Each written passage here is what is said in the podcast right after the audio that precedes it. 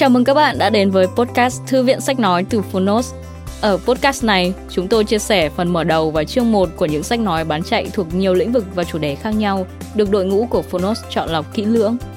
Mong là thông qua podcast, các bạn sẽ tìm thấy những quyển sách phù hợp cho bản thân, kiến thức hữu ích cũng như những nguồn cảm hứng cho đời sống tinh thần và sự nghiệp. Podcast Thư viện sách nói được phát sóng đều đặn hàng ngày. Mời các bạn cùng đón nghe. Và nếu yêu thích nội dung này, hãy tải ngay ứng dụng âm thanh số và sách nói có bản quyền Phonos để nghe trọn vẹn cuốn sách. Ngoài ra, Phonos còn sở hữu hàng ngàn nội dung hấp dẫn khác như tóm tắt sách, ebook, thiền, chuyện thiếu nhi, chuyện ngủ, nhạc chủ đề, vân vân. Còn bây giờ, hãy cùng lắng nghe chương 1 của cuốn sách hôm nay nhé.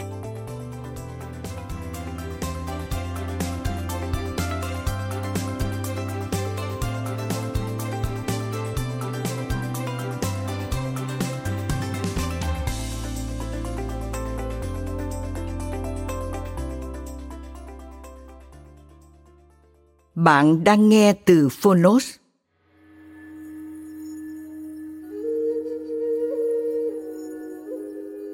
Suy ngẫm cuối cùng vào buổi tối 365 khoảnh khắc tâm thiền cho đêm tỉnh thức Tác giả Osho, Người dịch Thái An, Độc quyền tại Phonos Phiên bản sách nói được chuyển thể từ sách in theo hợp tác bản quyền giữa Phonos với công ty cổ phần văn hóa Văn làng.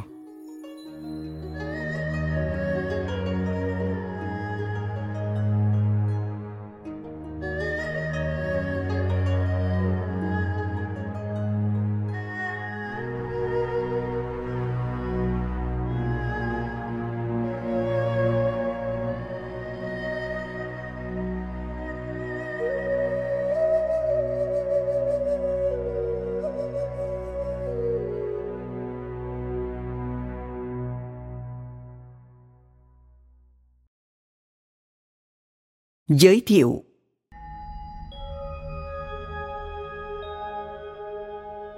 Các nội dung sau đây được rút ra từ những buổi gặp gỡ thân mật. Trong đó, nhà huyền học đương đại Osho nói chuyện với khán giả đến từ mọi tầng lớp xã hội. Osho cho biết, ông đã soạn thảo tập sách này và tác phẩm đi đôi với nó. Suy ngẫm đầu tiên vào buổi sáng ông đã trình bày hai cuốn sách sao cho mỗi ngày có một chủ đề cụ thể. Chủ đề của buổi sáng và buổi tối bổ túc cho nhau. Vì thế, bạn có thể đọc hoặc nghe riêng cuốn sách này, hoặc đọc hoặc nghe kết hợp với cuốn buổi sáng. Các đoạn trong tập sách này được tuyển chọn đặc biệt cho buổi đêm. Đọc và nghe một đoạn trước khi ngủ là cách hoàn hảo để kết thúc một ngày. Cuốn sách gồm 365 đoạn, được sắp xếp để đọc hoặc nghe theo trình tự thời gian. Trong cuốn sách này, đôi chỗ Osho nói tới Sannyas hay Sannyasin. Sannyas vốn có nghĩa là xả ly, xuất gia. Sannyasin là thầy tu khất thực. Theo cách dùng của Osho, tinh thần Sanyat đơn giản có nghĩa là quyết định đưa sự tự nhận biết vào cuộc sống của bạn. Cam kết dành thời gian khám phá và tôn vinh cái bên trong. Chúng ta biết nhiều điều rác. Ta biết mọi thứ về mặt trăng, mặt trời và trái đất. Ta biết lịch sử và địa lý, nhưng ta không biết gì về bản thân chúng ta không biết gì về người biết. Và đó nên là mối quan tâm chủ yếu của bất kỳ nền giáo dục đích thực nào. Sannyas là khởi đầu của sự giáo dục đích thực. Về cơ bản, bạn phải nhận biết chính mình, nhận biết mình là ai, và chỉ bạn mới có thể làm điều đó. Bản thân, việc đọc hoặc nghe các đoạn trong sách này cũng là một hình thức chiêm nghiệm. Vì như Osho nói, ngôn từ của nhà huyền học không phải là một phần lý thuyết được chấp nhận hay bị bác bỏ.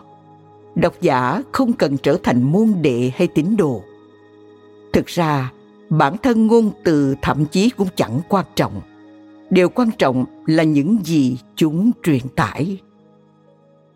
Lời của nhà huyền học mang quanh mình một sự im lặng lời của ông không ồn ào. Lời của ông có giai điệu, nhịp điệu, sự du dương. Và ở chính cốt lõi, lời của ông là sự im lặng tuyệt đối. Nếu có thể nhìn thấu lời ông, bạn sẽ bắt gặp sự im lặng vô hạn. Nhưng để nhìn thấu lời phật, phương pháp không phải là phân tích, không phải là biện luận, cũng không phải là bàn luận. Phương pháp là để mình rơi vào mối quan hệ với vị ấy, trở nên hòa hợp với vị ấy, đồng điệu với vị ấy. Trong sự hòa hợp đó, trong sự hợp nhất là một đó, người ta đi vào cốt lõi lời của thầy. Và ở đó, bạn sẽ không nghe thấy bất kỳ âm thanh, tiếng ồn nào. Ở đó, bạn sẽ tìm thấy sự im lặng tuyệt đối. Và nếm trải sự tĩnh lặng ấy tức là thấu hiểu thầy. Hãy nhớ, điều quan trọng không phải là ý nghĩa, mà là sự thinh lặng của ngôn từ. Osho, Kinh Pháp Cú, Con đường của Phật, tập 3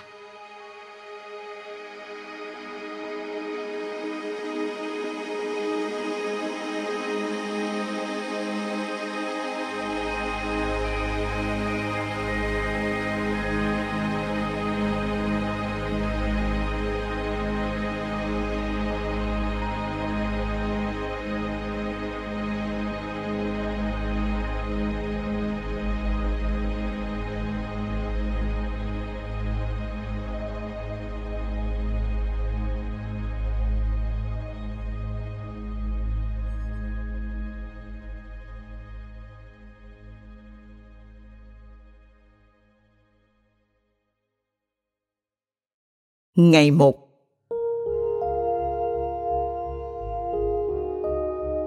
Thế gian quá khổ vì lần đầu tiên trong lịch sử ý thức loài người, con người đã mất dấu của thần tính. Không ai từng khổ như chúng ta. Trong quá khứ, con người đã nghèo, rất nghèo. Họ chết đói, nhưng chưa bao giờ họ nghèo nàn về tâm linh đến vậy con người chưa bao giờ đói khát về phương diện tâm linh nhiều như ngày nay. Toàn bộ công việc của tôi là đưa lại cho bạn một cái nhìn sáng suốt vào thần tính. Nếu không một lần nữa bén rễ trong thần tính, con người chẳng có tương lai.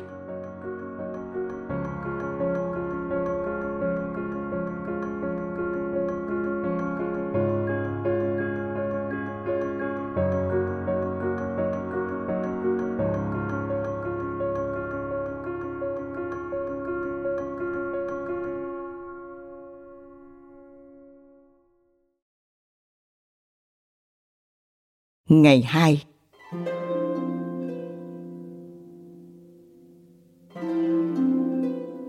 Con người có tiềm năng trở thành một bài hát, một vũ điệu ca ngợi tình yêu thương, nhưng rất ít người, rất hiếm người chuyển hóa tiềm năng của họ thành hiện thực. Con người sinh ra như hạt mầm và gần như tất cả đều chết đi như hạt mầm.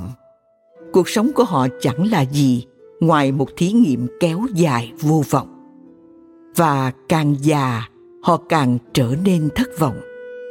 Dĩ nhiên rồi, vì mọi hy vọng của họ đang bị đập tan, mọi ham muốn của họ không mang lại gì ngoài nước mắt, đau buồn, thống khổ. Thời gian trôi qua, họ nhận thức được rằng mọi điều họ làm với cuộc sống của mình đều không có giá trị. Làm sao họ có thể hát làm sao họ có thể nhảy múa? Làm sao họ có thể cảm thấy biết ơn sự hiện hữu? Không thể được. Theo quan sát của tôi, mọi người tới đền chùa, thánh đường và nhà thờ chỉ vì sợ hãi, không phải vì tình yêu thương. Và người già càng đến thường xuyên hơn bởi họ sợ chết hơn. Họ không tới nhà thờ hay đền chùa vì biết điều đó cực kỳ có giá trị trong cuộc sống, mà vì cuộc sống đang tuột khỏi tay họ. Sự tối tăm khủng khiếp của cái chết đang đến gần hơn và họ sợ hãi. Họ muốn ai đó bảo vệ họ. Giờ họ biết rằng tiền bạc sẽ không theo họ, bạn bè sẽ không theo họ, gia đình sẽ rời bỏ họ. Tuyệt vọng họ bắt đầu níu bám vào ý niệm về thượng đế. Nhưng điều đó không xuất phát từ tình yêu thương, không xuất phát từ sự biết ơn. Và thượng đế sinh ra từ nỗi sợ hãi là thượng đế giả. Thượng đế sinh ra từ tình yêu thương là thượng đế đích thực. Toàn bộ nỗ lực của tôi ở đây là làm cho những ô cửa sổ dẫn vào thượng đế mở ra với bạn để bạn không đi vào thượng đế vì sợ hãi, để bạn có thể đi qua trải nghiệm về vẻ đẹp, đi qua trải nghiệm về sự sáng tạo, đi qua trải nghiệm về tình yêu thương. Và khi một người đi qua những trải nghiệm này, sự tiếp xúc là vô cùng to lớn và mang tính chuyển hóa. Chỉ cần một tiếp xúc sống động với thần tính là đủ, bạn sẽ không bao giờ như cũ nữa.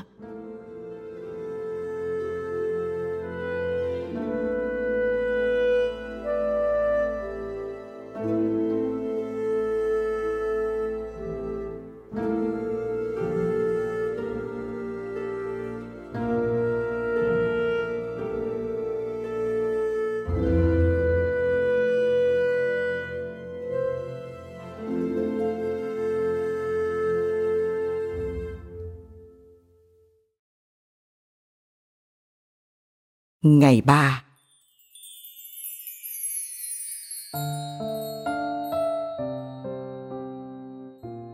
Khi bạn bắt đầu tiến vào trong, tâm trí bị bỏ lại phía sau. Tâm trí không thể đi vào trong với bạn, chỉ có thể đi cùng bạn ở bên ngoài. Tâm trí chỉ có một khả năng, chỉ có một chiều. Tâm trí biến một người thành chiến binh ở phương diện chính trị. Thiền khiến người ấy thành chiến binh ở ý nghĩa tôn giáo. Vì vậy, hãy trở thành chiến binh trong nội tâm. Ở đó có nhiều điều cho bạn chinh phục. Có nhiều tâm tối phải tống khứ, nhiều vô thức phải chuyển hóa, nhiều năng lượng thô phải thanh lọc. Đó là một nhiệm vụ to lớn, nhiệm vụ to lớn nhất mà cuộc sống giao cho bạn để hoàn thành. Thách thức to lớn là trở thành một người thật sự trưởng thành, đi tới tột đỉnh của tiềm năng, đạt đến đỉnh cao nhất, đỉnh everest của ý thức. Khi ấy, lần đầu tiên, con người thật sự bắt đầu sống.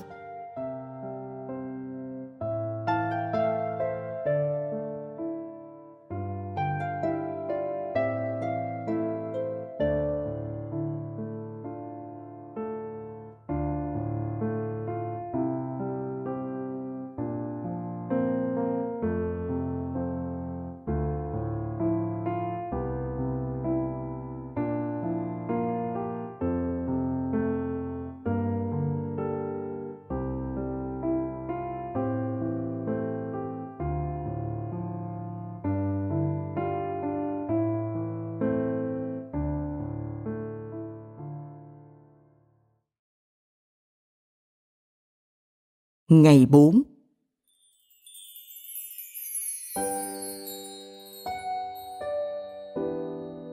Tình yêu thương phải trở thành tính chất của bạn. Trở nên yêu thương và một ngày nào đó bạn trở thành tình yêu thương. Thậm chí không phải là biết yêu thương mà là tình yêu thương. Đó là ngày của sự tỏ lộ. Trong chính khoảnh khắc ấy, giọt sương tan biến vào đại dương, trở thành đại dương. Trong thuật ngữ tôn giáo, theo cách nói của tôn giáo, điều đó được gọi là nhận thức về thượng đế. Nếu thích thuật ngữ tôn giáo, bạn có thể sử dụng từ ấy.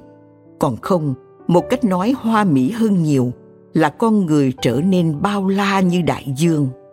Nói như thế thì vị hơn linh mục đã làm ô uế từ thượng đế quá nhiều, đã tranh cãi xung quanh từ thượng đế suốt quá nhiều thế kỷ. Đến nỗi từ ấy làm dấy lên cả ngàn lẻ một câu hỏi. Từ ấy chỉ đơn thuần tạo thêm nhiều tranh cãi và bất đồng. Nhưng tự thân từ ấy thật đẹp khi được sử dụng lần đầu tiên. Từ ấy đơn giản đại diện cho điều linh diệu, điều phi phạm vô bờ bến giờ đây, từ ấy không còn đại diện cho điều phi phàm nữa. Ngay cả điều phi phàm cũng bị các thầy tu khai thác. Họ đã biến thượng đế thành thượng đế kitô giáo, thượng đế ấn độ giáo, thượng đế hồi giáo. Con người không thể làm điều gì ngớ ngẩn hơn thế. Đó là tột cùng của sự ngớ ngẩn. Thượng đế không thể là ấn độ giáo, do thái giáo hay phật giáo thượng đế đơn giản có nghĩa là tính chất bao la và biến tính chất bao la thành kitô giáo, tức là làm cho điều đó nhỏ lại. Bất kỳ tính từ nào cũng sẽ giới hạn điều đó. Thượng đế không được đi với tính từ. Thượng đế chỉ có nghĩa là hiện hữu vô hạn, là cái vô biên. Và tình yêu thương sẽ cho bạn nếm trải mùi vị đầu tiên của sự hiện hữu ấy.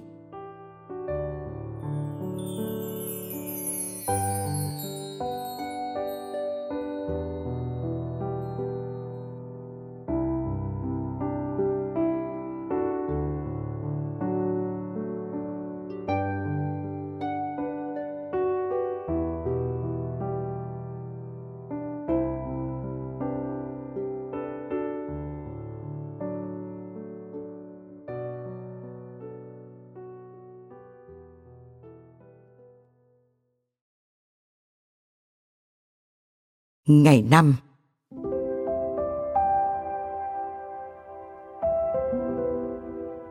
Khoảnh khắc bạn nói, thượng đế điều đó có vẻ rất xa vời. Đó là những gì người ta nói suốt nhiều thế kỷ. Thượng đế ở đâu đó trên kia, trên trời, rất xa. Nhưng khi bạn nói tình yêu thương, điều đó hết sức gần gũi với trái tim tất cả những linh mục đều rất mánh khóe và khôn khéo. Họ cố chứng minh rằng thượng đế ở xa. Vì chỉ khi ngài ở xa, họ mới có thể là những người thay mặt thượng đế, người trung gian, người đại diện. Thượng đế ở xa thì mới cần đến giáo hoàng. Nếu thượng đế ở cạnh bên trái tim, thì cần giáo hoàng để làm gì? Không cần bất kỳ ai làm trung gian giữa bạn và thượng đế. Nếu thượng đế là nhịp đập trái tim, thì vatican trở nên không còn thích hợp. Nhà thờ và linh mục mất việc. Nghề của họ là cái nghề đẹp đẽ, danh giá nhất, quyền lực nhất. Ai lại muốn đánh mất danh giá và quyền lực cơ chứ? Khoảnh khắc bạn dùng thượng đế, chữ này cho bạn cảm giác về một người thượng đế trở nên bị hạn chế, bị xác định. Nhưng tình yêu thương không phải là một người, đó là một tính chất, một sự hiện diện. Đó là hương thơm, không phải là hoa, ít bị hạn chế hơn, vô biên hơn, vô hạn hơn. Khi gọi thượng đế, bạn đơn giản cảm thấy bất lực. Biết làm gì bây giờ? Nhưng nếu tình yêu thương ở đó bạn có thể làm điều gì đó. Bản chất sâu xa nhất của bạn là yêu thương. Vì thế, toàn bộ những gì tôi dạy xoay quanh chữ tình yêu thương. Chúa giêsu nói, thượng đế là tình yêu thương. Tôi nói, tình yêu thương là thượng đế.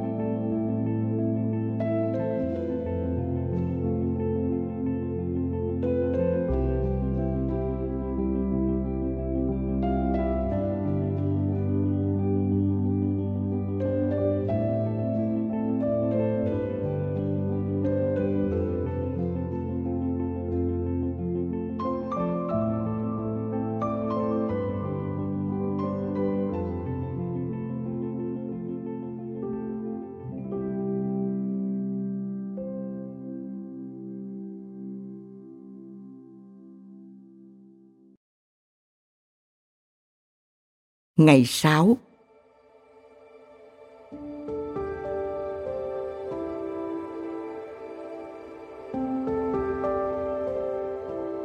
Hãy bắt đầu làm những điều nhỏ bé một cách hoàn toàn. Bạn đi dạo, hãy hoàn toàn đi dạo. Tận hưởng điều đó như thể cuộc sống chỉ là đi dạo, không gì khác. Như thể đi dạo là tối thượng. Bạn đi bơi, hãy bơi và quên hết mọi chuyện. Khi ấy không có quá khứ, không có tương lai, chỉ có bạn, nước và khoảnh khắc hiện tại.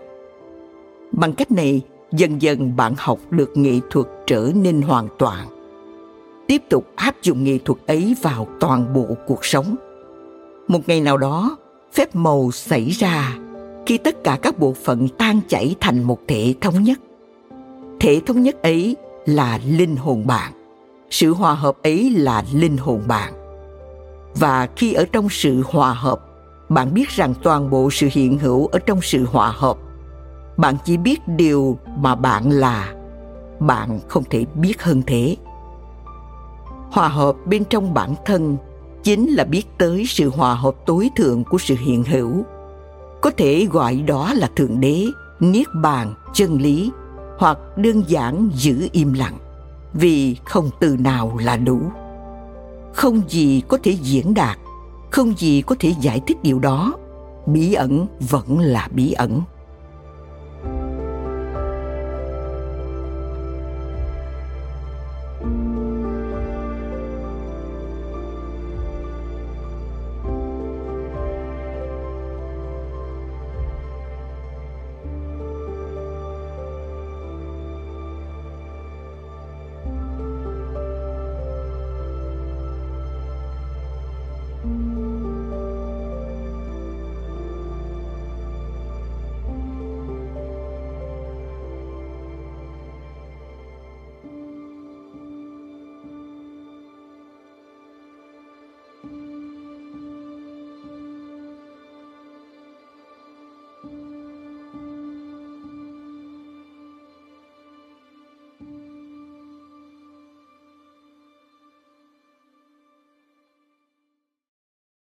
Ngày 7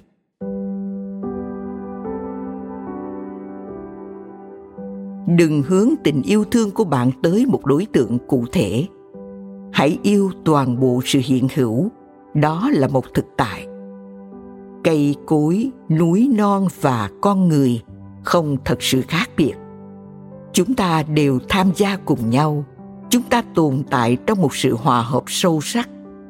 Ta liên tục hít vào oxy và thở ra carbonic. Cây liên tục hít vào carbonic và thở ra oxy. Thế nên không có cây ta sẽ không thể tồn tại. Chúng ta kết nối với nhau, chúng ta thâm nhập qua lại. Toàn bộ sự hiện hữu được liên kết qua lại như thế. Vậy đừng hướng tình yêu thương của bạn tới một đối tượng cụ thể. Cây cối, núi non, các vì sao, con người động vật. Mấu chốt không phải là bạn yêu thương ai, mấu chốt là bạn đang yêu thương.